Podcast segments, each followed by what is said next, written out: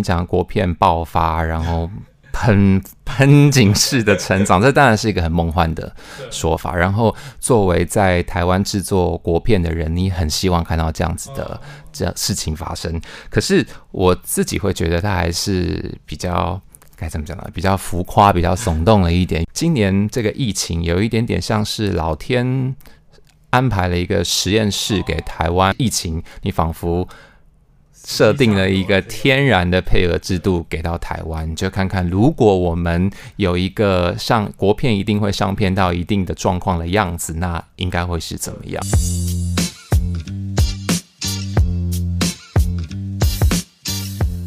欢迎收听 Nice News。Nice News 是由美观与和平东路实验室合作的 Podcast 节目。我们在每一节节目里面会针对一个新闻时事议题讨论背后的媒体素养问题。我是节目主持人任豪。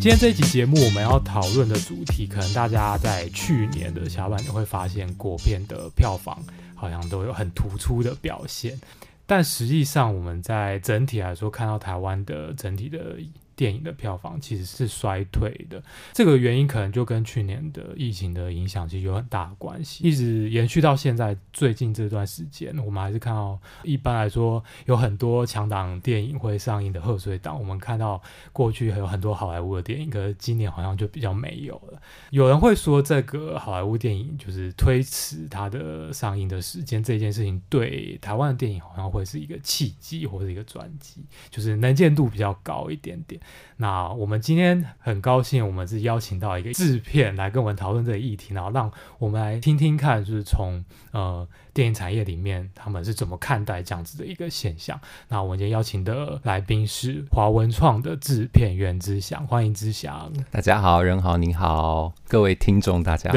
应该是叫听众 没错。那我们在节目一开始，我们先稍微谈一下，就是什么是电影制片这个工作，因为我们这个节目主要是谈媒体素养，那媒体素养有一个很重要，就是让大家认识到跟媒体相关的这些产业的各个角色和产业内部到底怎么运作？那今天我们就先从知祥的你的工作经验先开始聊起，然后就请你来分享一下说，呃，电影制片到底一般在做什么？然后也可以请你聊一聊，就是你最近在呃投入的一些案子，然后你的一些有趣的事情，也可以跟我们分享一下。好哦，其实也很开心可以有这个机会来跟大家分享一些我在产业界的观察、啊、体会啊，或是一些看法。因为确实，即使是我，常常也会碰到我的朋友说：“诶，制片好像……”好像很常听到，但到底是什么啊？所以其实很多人好像也搞不太清楚制片的工作到底是什么。嗯。那其实从我自己的角度出发，包括我在工作上面的一些经历和体会，我觉得制片你就把它想成是一个电影的产品经理。一个专案经理，一个 PM，嗯，然后呃，所以你必须要去管理，主要去管理三个东西，要管理钱，因为你要管理预算，管理成本，然后你要管理人，因为你要去把那个剧组的团队建立起来，并且让大家可以一起在一个很好的状态之下去创作，在这管理时间，因为呃，拍电影其实很时间跟成本是很有很紧密的关联性的，所以。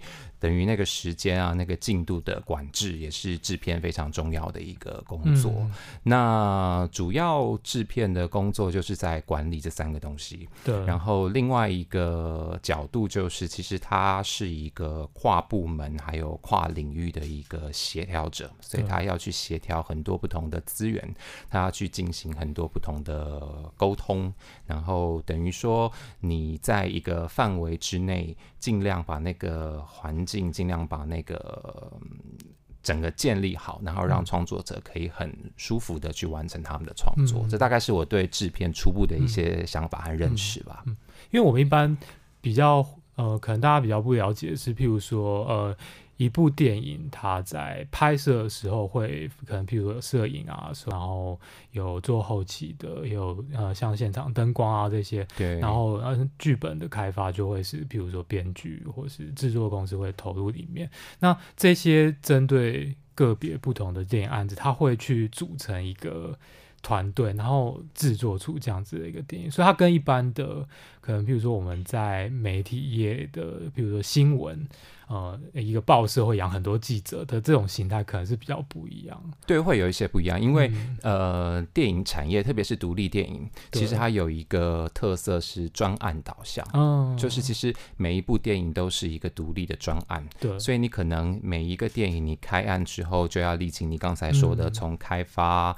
到实际上面拍摄，嗯、到后置。到宣传，然后到戏院，最后被观众看到，它其实有一个这样子的流程，嗯、然后这样子的流程会随着每一个电影、每一个专案都是一个独立的流程，嗯、所以你可能电影 A。你找的是这一群团队，可能有特别擅长写恐怖片的编剧，特别擅长拍恐怖片的导演，然后特别擅长做恐怖片宣传的公司。你可能是透过他们去组成这样子的一个产业的价值链。那你换成电影 B，可能变爱情片，可能就会换成另外一批人。所以说，每个电影，我觉得可能跟您刚才提到的，可能跟一般的组织企业哪里有不同，可能就是这边是一个不同的点，它有很。很明显的专案导向的特色，嗯，嗯，所以制片的角色是不是就一个很重要？他要知道在哪一个位置要安排哪一个人会比较适合？对，这其实是应该是制片很重要的一个工作，因为其实就虽然制片是一个统称性，它其实也有很多不同的分工。比方说，现在特别在好莱坞，他们有创意制片，可能他会花费非常多的时间在开发故事。对，那当然也有现场制片，他就是在拍摄的期间去把所有的人员建立好，嗯、然后在呃适当的预算范围里面，精确的把电影拍出来，嗯、然后也有后期制片。嗯、所以制片其实在不同的阶段，甚至在同一个阶段里面，它也会有不同的分工。嗯、那其实就我自己的工作经验来讲，因为我是在华文创在公司里面的制片，嗯、所以如果是我们公司自己的案子，其实我是必须要从头到尾。都参与的，嗯、所以呃，也有一个说法是，制片是第一个进入电影的人，嗯、他也是最后一个离开这个电影专案的人，嗯、因为你可能在故事开发的阶段，你就开始投入，对，去给一些意见。虽然我们不是真正创作那个人，可是我们可以协助提供一些意见，让那个故事变得更好。对，在拍摄的时候，我们还是要把团队组建起来，嗯、然后后期的时候，因为拍摄的时候的那一群人，他们可能杀青的时候就解散了，啊、所以说留下来的那个制片，他可能就因为他知道拍摄的期间发生什么事，所以他。开始跟后期制片沟通，然后他要把这些在拍摄时候的故事，在开发期间的故事，跟后面的宣传沟通，嗯、所以等于是一整个线连贯了起来。嗯、到最后，真的观众到戏院去看电影，嗯、然后有票房的收入进来，或者是我们把电影卖到海外，嗯、卖到其他不同的线上平台。那等到款项全部回收回来，那我们也要负责把这些款项分给当初辛苦的投资人。所以确实是呃，从我。自己的角色的话，确实是很早就进入一个专案，然后确实也是最后一个离开这个专案的人，就是一个整个案子的一个统筹的一个管理。对对对对。不过，因为当然，呃，我觉得电影它之所以要被称为一个工业，它就是和其他艺术，比方说画画，你可以一个人画嘛，对对对，对。然后你雕塑，你也可以一个人雕塑。嗯、可是电影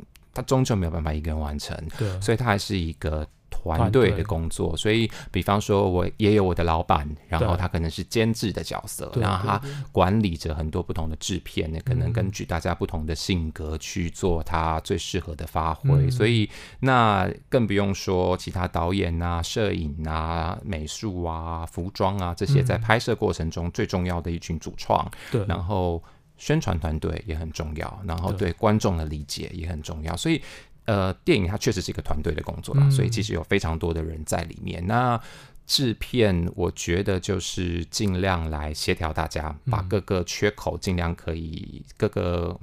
gap 可以尽量把它补平起来，让大家工作开心。对，嗯。嗯那我可能很好奇的说，嗯、那样子想你自己是从怎样子的训练背景，大家开始进入这样子一个行业？我我我其实有一点有一点算是。学非所用吧。哦、对我，因为我我其实自己是念经济和管理的，哦、我在大学的时候是念经济和管理的。可是我一直知道我很喜欢流行文化的东西，哦、所以我其实在，在在呃毕业的时候，我就决定我找工作想找跟电影相关的，要不然我就要找跟。音乐相关的，当初就立的这两个目标，然后那个时候刚好因缘际会，就到了一个独立的电影的发行公司去工作。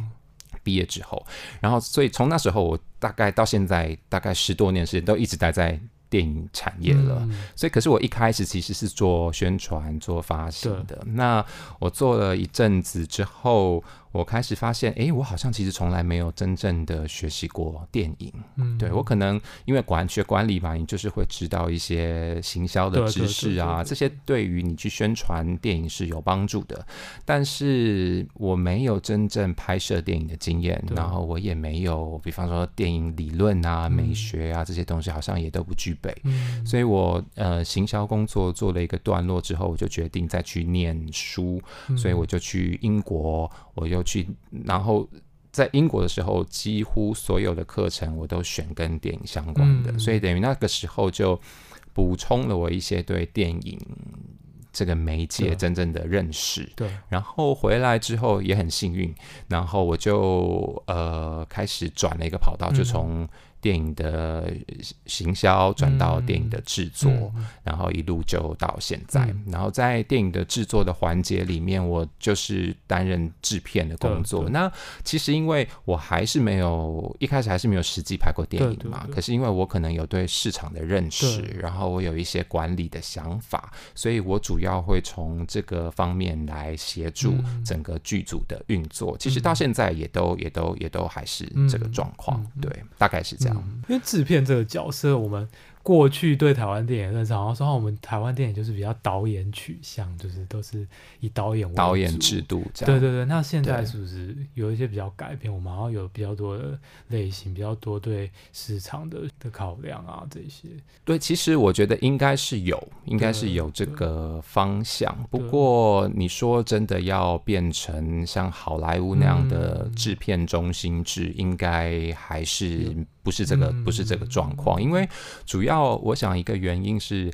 在台湾，很多时候电影的故事、电影的剧本都是由导演自己写的，可能故事就是来自于他的。那在这样子的状况里头，他一定是对这个案子最清楚的人。对，那。在这个情况之下，制片很容易就会变成一个协助的工作，哦、就是我们可能对一个故事有同样的感觉、同样的认同，然后我们就一起来把这个这个作品完成。对，所以呃，导演中心在现在还是会有很多状况是这个样子，嗯、但是像你说的也，也现在也越来越多的状况是。呃，比方说从制片开始出发的，嗯、他可能现在 IP 很红嘛，对对对，他可能看了一本书，他可能看了一个散文或者是一个新闻事件，嗯、然后觉得这个这个题材、这个故事有一些市场上的机会，有创作上面的价值，他可能会去寻找合适的导演，嗯、然后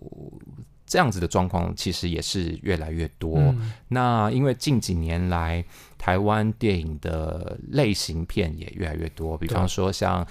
呃小清新啊、校园电影，像恐怖片啊、像爱情片啊这种东西，在台湾也越来越常出现。对，那这样子的状况，其实就有机会变成比较制片导向的。其实我应该说比较市场、比较市场导向的，不是创作者中心导向的。对对对，大概大概，所以等于说现在是两个都有。那我们可以说现在重视市场、重视类型的呃比例越来越高。对对对。我稍微了解了一下这个制片的工作，嗯、这样子的经验之后，然后可能想说，你可以跟大家分享一下，说有参与到有哪些作品啊，然后也可以分享一下这个呃参与这些作品的经验，这样。好啊，其实。因为刚才也说了一些些制片，他可能工作上面会处理到的事情。那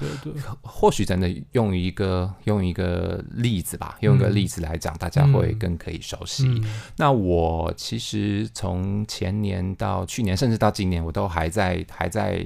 经手的一个电影，就是《消失的情人节》。嗯，《消失的情人节》那。这个电影，它其实如果我们从刚才分享的那个产业价值链的过程，嗯、那我把它简单一点的跟大家分享的话，比方你在开发的阶段，对，因为《消失的情人节》是导演他已经很久以前的故事了，他很久，像二十二十年前的一个故事的想法了，所以像如果你呃作为我们这样子协助的制片的角色，嗯、其实你在这个故事上面，你你就让导演去创作去发挥，因为他是对这个故事最理解、最有感觉的人，所以在在开发的阶段，导演跟监制也就是我的老板，嗯、然后所以他们就呃。搞定了剧本，就把剧本搞定了。那接下来碰到的第二个部分就是你要找钱，嗯、你要融资。所以在融资的阶段，我们就要去发想合适的投资方，会有哪些投资方适合投资这部电影。对对对。那当然，因为导演他也是很有经验的导演的，嗯、所以其实不少投资方都会对他的芯片会很感兴趣的。嗯、那就跟监制他有一些他的想法，我们就协助他来完成。所以你在这个阶段，你就要负责。呃，跟投资方洽谈合约啊，嗯、你要投资多少比例啊，然后要把这个合约签署下来，对，然后整个投资的资金要可以符合我们制作的成本的规划，嗯、那这个是融资方面。那再来，你就是要把剧组组建起来了。那把剧组组建起来，我们也会找到很有经验的制作总监。嗯那他跟导演、跟监制，甚至是我们还有 casting，就会去找合适的演员、对合适的主创、摄影师啊、嗯、美术指导啊，把这些人都组合起来，然后你就可以正式的进入拍摄期。那拍摄之后就会到后置，那后置的阶段，我们也会找到很优秀的后期制片。嗯、那他呢，就要开始去把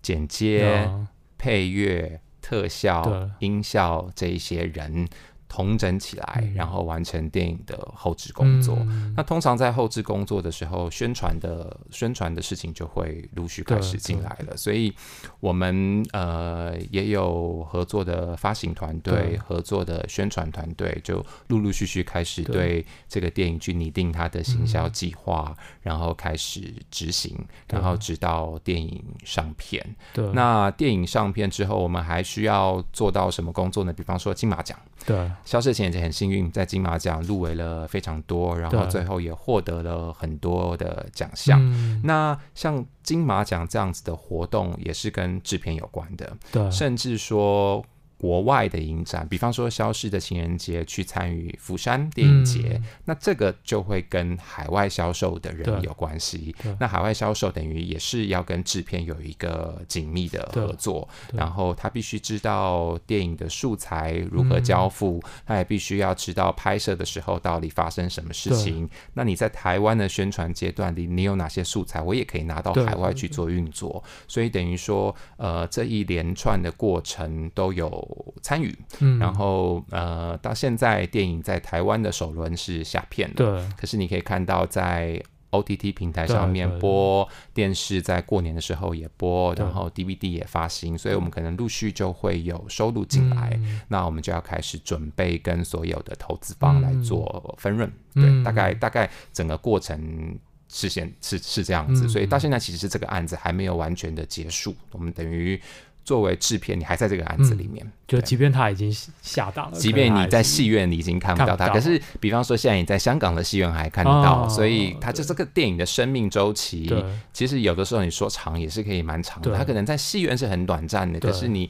在国外有机会上片，你在 OTT 可能你可以看好几年，所以它的呃院线的生命周期短，嗯、可是它作为电影一个产品，它其实生命周期还是走得蛮长的，嗯、特别是现在很多人都会在 OTT 上面。看电影，对对对对，没错。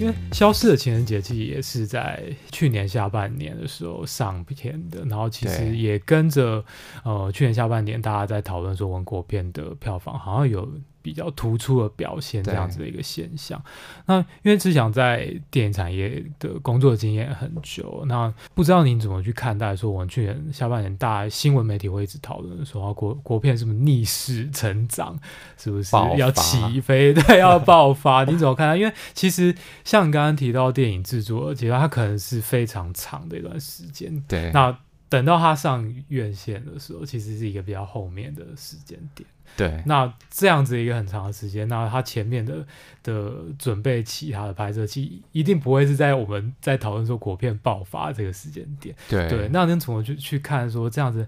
这样子的一个现象和社会上面的讨论？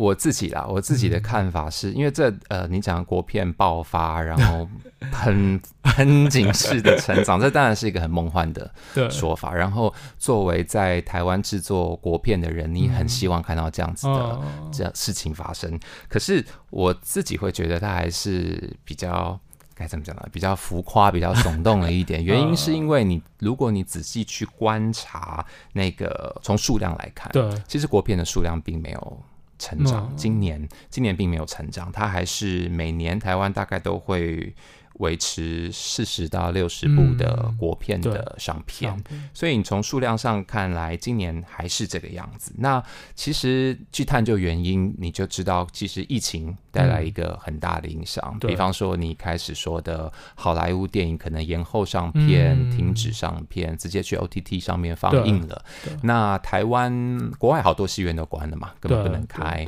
那台湾其实疫情控制的相对的比较好，所以基本上呃戏院是正常开放的。对，那它一定需要影片来播放。对对对对，那国片就变成一个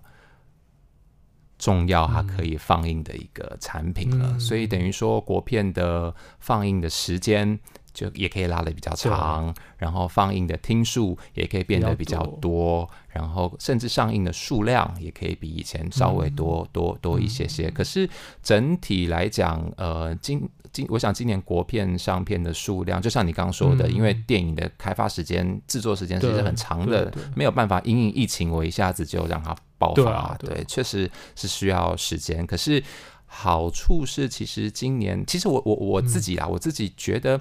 今年这个疫情有一点点像是老天安排了一个实验室给台湾，哦、因为呃，大家一定以前都会听到配电影配额制度嘛，比如说韩国，对不对？那这个配额制度在台湾基本上已经没有办法实行了。对，那可是疫情，你仿佛。设定了一个天然的配额制度给到台湾，你就看看如果我们有一个上国片一定会上片到一定的状况的样子，嗯、那应该会是怎么样？对对对，但是也不是说配额制度就一定就是好事，因为它毕竟也会产生一些问题。对，不过可以成为一个好事的事，是希望透过这段时间，因为观众他的对国片的选择、嗯、就是。怎么讲？他没他他他没有太多可以看好莱坞电影的选择，然后他们可以愿意进来看国片，嗯、甚至看不止一部国片。对，然后可以发现，我我就听到我身边一些他可能平常不太看国片的朋友，在今年的状况，他就觉得，哎，我去看了国片，发现好像没有想象中这么难看哎、欸，哦、然后再看一部，哎，好像还不错哎、欸。然后如果可以，因为这段时间你养成了一个信心，然后甚至在的可能以后疫情。结束以后，当所有的电影又归位的时候，你还是愿意给国片一个机会，那我觉得就是一个最好的事情。对对对，对，因为特别是过去传统来说，台湾的电影市场主要都还是好莱坞的电影嘛，所以其实大多数人在看的电影可能就还是好莱坞的这些大片。那那其实一定程度可能会养成一种对电影收视的口味。对对对对对，对，所以可能相对来说，如果有。去年这个疫情突然来了之后，好像有一个机会让大家可以尝试一样不一样的东西，然后看到台湾电影，然后去看看它的内容到底是怎样，然后好像觉得还不错，那可能就会是一个机会，大家心里可能就会觉得，哦，其实台湾电影也是有好看的，对，也是有好看，而且也是有不同的类型啊。其实，因为我们如果看往年的数字啊，其实台湾的观众每年看国片的次数其实不到一部，哦，其实蛮可怜的。就是，呃，你作为一个独立的人，你可能每年看不到一部国片，这个统计下来的，所以这也是为什么电影产业在台湾会觉得好像是一个比较辛苦的产业，因为你的观众数量是有限的。嗯那透过今年，因为可能去年你实际上的呃观影的统计的数字，对，现在还没有完全出来，对对对对，我想应该是会有是会有成长的，因为其实我们从那个票房的数字来看，其实确实去年是有比。前年成长的国片，我说我说国片，当然整体的票房因为没有外片是缩小的，可是就国片来讲，票房是成长的。而且另外一个好的现象是，呃，像往年我们都会。发现台湾可能每年都会有一部或者是两部的现象级的电影，嗯、可能一部两部破亿的电影。但是在去年，其实有很多部国片，它的票房成绩都不错。对对，对，它可能都到了呃千万的票房数字以上。那其实这也是一个健全的电影工业的一个现象，就是你成功的电影不会只局限在一两部，你可能是好多部电影都有不错的成绩。那大家的选择就会变多，就代表观众对于每部呃不同的电影都愿意去看，嗯，而不是因为这部电影现在超红现象级的电影，然后我一定要去看，对，所以这个也是一个好事，对。嗯，因为过去这几年，譬如说在郑丽君在当文化部长的时候，其实有推了很多。对电影的，不管是过去一直有的这个辅导金的政策，或是呃，也是一延续性的像，像像优良剧本的啊这些，或者院线的补助这些政策。对，那他后来有提了一个国片院线，跟我刚才在谈的东西好像又比较有点关系。嗯，那我不知道。是想从业内的这样的角度来说，你怎么看待这些电影的相关辅助政策？呃，你你讲说国片院线，你透过政府的力量来让、嗯、呃国片可以有很多通路可以上片，这对所有国片的电影创作者来讲，一定拍手叫好的，对、嗯，一定觉得太好了，感觉好像未来充满了希望。嗯、可是我从另一个角度想，我也我也我我会觉得其实。呃，还是市场导向，嗯，就是你走到了面对观众的时候，对，你还是必须面对市场的选择，对，然后你可能还是要面对资本市场，对，所以就变成说，你其实你也没有办法一昧的觉得我现在。有国片的戏院可以让我上片了，嗯，我就可以自由自在做我想要做的事情。其实也不能这样讲，因为观众还是最后的那个做选择的人嘛，所以你可能还是必须考虑到他们想看的东西，或者是怎么样，透过什么样的方法跟他沟通，你心中真正想创作的企图，这个可能还是更重要。所以就像刚才说的，这个建立观众对国片的信心，我觉得是可能会。比你去建立一个配额制度，一个国片的院线来的更重要。那当然，这个这个这个是一个很困难的工程。对，像韩国，它可能配额制度实施了这么久，它也不是。一实施，然后就让所有的韩国观众都愿意去看韩国电影。它也是经过了非常长的时间，甚至配合了一些国内啊、国外啊的一些政策上面的配合，或者是局势上面的配合，也才最后有这个好的结果。对，因为我每次在讨论或者在想这样子的问题，都有就会有一点像鸡生蛋，蛋生鸡，就是观众要不要看，然后。哦，观众不看，那你为什么要用配额制？就是，可是，可是如果你有配，譬如说你有让国片比较容易被人家看到的时候，是不是有可能会影响到观众会想要看国片，就会变成？会那个点要切在什么地方，然后它是不是会造成一个循环的影响？对啊，确实确实是如此。所以等于说，我们一定会希望国片有地方可以让大家看到，这个也是制片一个很重要的工作，让你拍出来的文本有人可以看到。嗯、可是另外一个更重要的是，你要让有人想看，对对对对，让人可以看到，还让人可以有人想看，嗯、甚至是。以后再继续看，这个可能是更重要的。对，对，毕竟媒媒体内容它一个很重要，就是它要引引发观众共鸣嘛，就是有一个沟通过程，观众要能理解，然后喜欢你在讲的东西，他才会买单嘛。对啊，对啊，对啊，对。因为像下半年，去年下半年，我觉得有一个呃，在电影宣传上面有一个比较特别的，就是。呃，各家院线还有发行商，好像有组成了一个叫国片起飞联盟，对对对对，那那个东西好像就变成，虽然不是从一个政府的政策的角度去做，但它从产业内部有一个串联的时候，好像国片的那个声势也比较大。从、嗯、媒体或者从一般乐听众的角度来看，对对，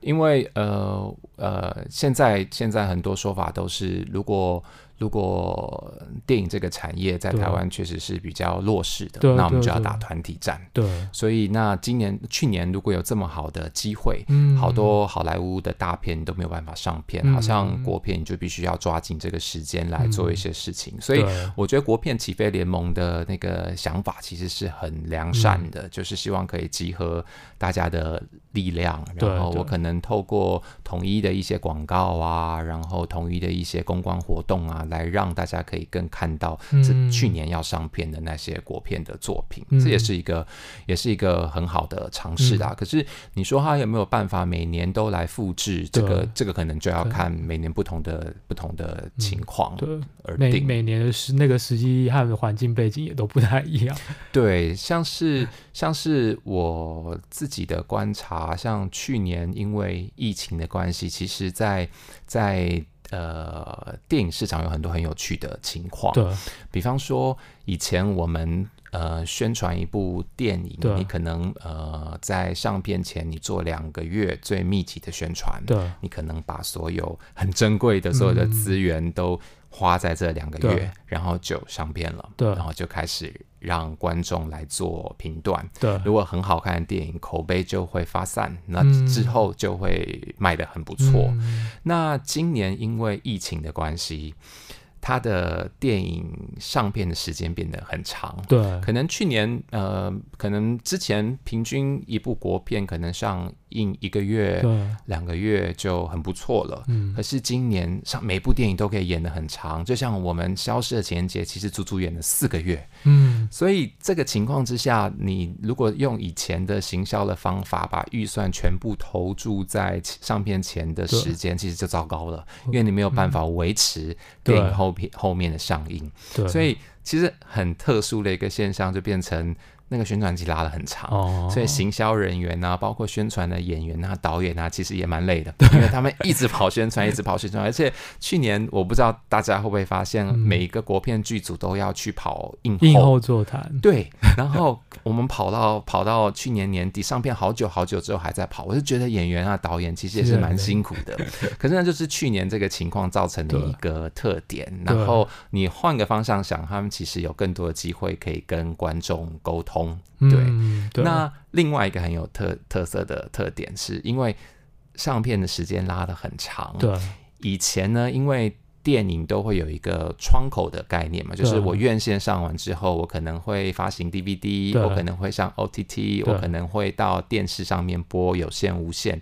可是因为去年这个状况，电影拉得太长了，嗯、有一个时段。我们消失的情人节，你同时可以在戏院看到，你同时已经有了 DVD，、哦、你同时已经有了 OTT，所以变成这好难得的一个情况。就是作为一个观众，你现在如果想看一个电影，你可以坐下来讨论，你到底要 去戏院看还是我在家看？对，对，这也是以前比较不会碰到的一个一个一个一个状况。对，所以我感觉，我感觉虽然疫情让大家很苦恼，可是确实也。嗯，激发了很多新的现象，嗯、然后可以让我们来思考，你到底以后电影这个媒材到底要怎么样，怎么样去走？对，比方说一个现象是，可能因为疫情，对外片不上片了，所以我来看国片，对造成了可能大家会说的国片大爆发。对，可是你换个角度想，也可能是因为疫情，我大家很害怕出门，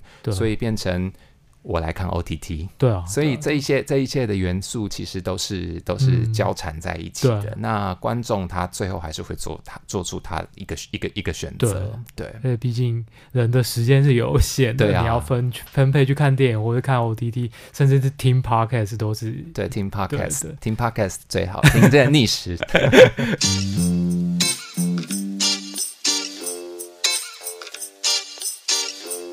那最后有最后一个比较总结性的问题是，想要请只想跟我们分享一下，就是我们刚才有提到，像过去的一直延续下来的台湾的电影的政策，可能有辅导金，可能最早期人家我们听过一个说法说越辅越导，然后可能后来慢慢的我们有很多好的作品出来，然后这这个辅导金的机制还是持续存在，然后也有其他陆陆续续出一些的电影相关的辅导或者补助的政策。从政策上面的产业观察，像刚才提到很多的东西，对于产业未来发展，你你你的看法是什么？嗯、呃，我觉得，我觉得辅导金对我们现在台湾的电影创作者来说，真的是非常重要的。嗯、很多人都会说它是第一桶第一桶金嘛，它不但给了电影一个很大的资金上面的支柱，甚至说你拿到辅导金的电影，当你再去融资的时候，也会让大家更有信心，嗯、因为。等于我的风险就降低了，所以辅导金在在资金面确实给了一个很重要的帮忙。对对，那其实我们也可以看到，因为这个辅导金的政策其实从大概很久以前哦，大概一九八九年就开始了。嗯、那到现在这么多年间，它也经过不断的调整和修改。那就像我们刚才分享的电影产业链的概念，嗯、其实它到现在几乎已经囊括了电影产业链每一个阶段的补助。对，比方说剧本开发，对对对，比方说长片、短片的制作上面的辅导金，然后到后。后期特效的补助到行销应援补助，嗯。嗯、然后所以还有很多其他人才补助这些配套的措施，对对对，所以基本上确实是希望可以从各个角度来帮助国片，对。国片的产制，所以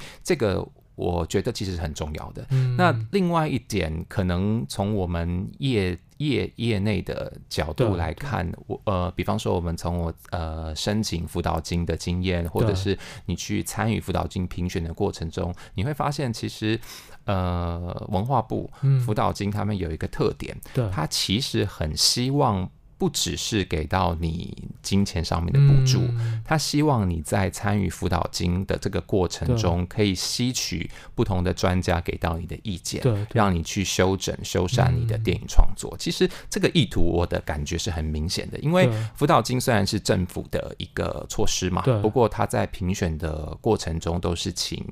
民间的学者、专家，并不是政府一个主动来说我要给谁，我要给谁，所以等于是一个团体的决策。嗯那在这个过程里，其实我常常都可以感觉到，呃，文化部政府他们很鼓励来申请的提案人，多多可以听这些产业内的专家的意见。对，你听了之后，你就可以多一个选择。对，然后把这些意见去统整之后，你说不定对你的创作是很有帮助的。嗯、对，这个意图我其实是呃每次都会感觉到的。所以在除了实质上面金钱的辅助之外，我觉得这个也是一个利益很良好的地方。所以辅导金其实对台湾的电影创作者来讲，应该真的是蛮重要的。嗯、对。那如果是从整个产业的观察来说，你对于台湾未来几年的电影产业，你觉得会怎样发展，或是有哪一些特殊的情况我们可以注意的？嗯，比方说现在还有文策院嘛，嗯、对不对？现在我们除了现在跟电影产业在辅助方面最有关的，就是一个是原本的文化部，化部然后现在还有一个文策院。那文策院其实它呃，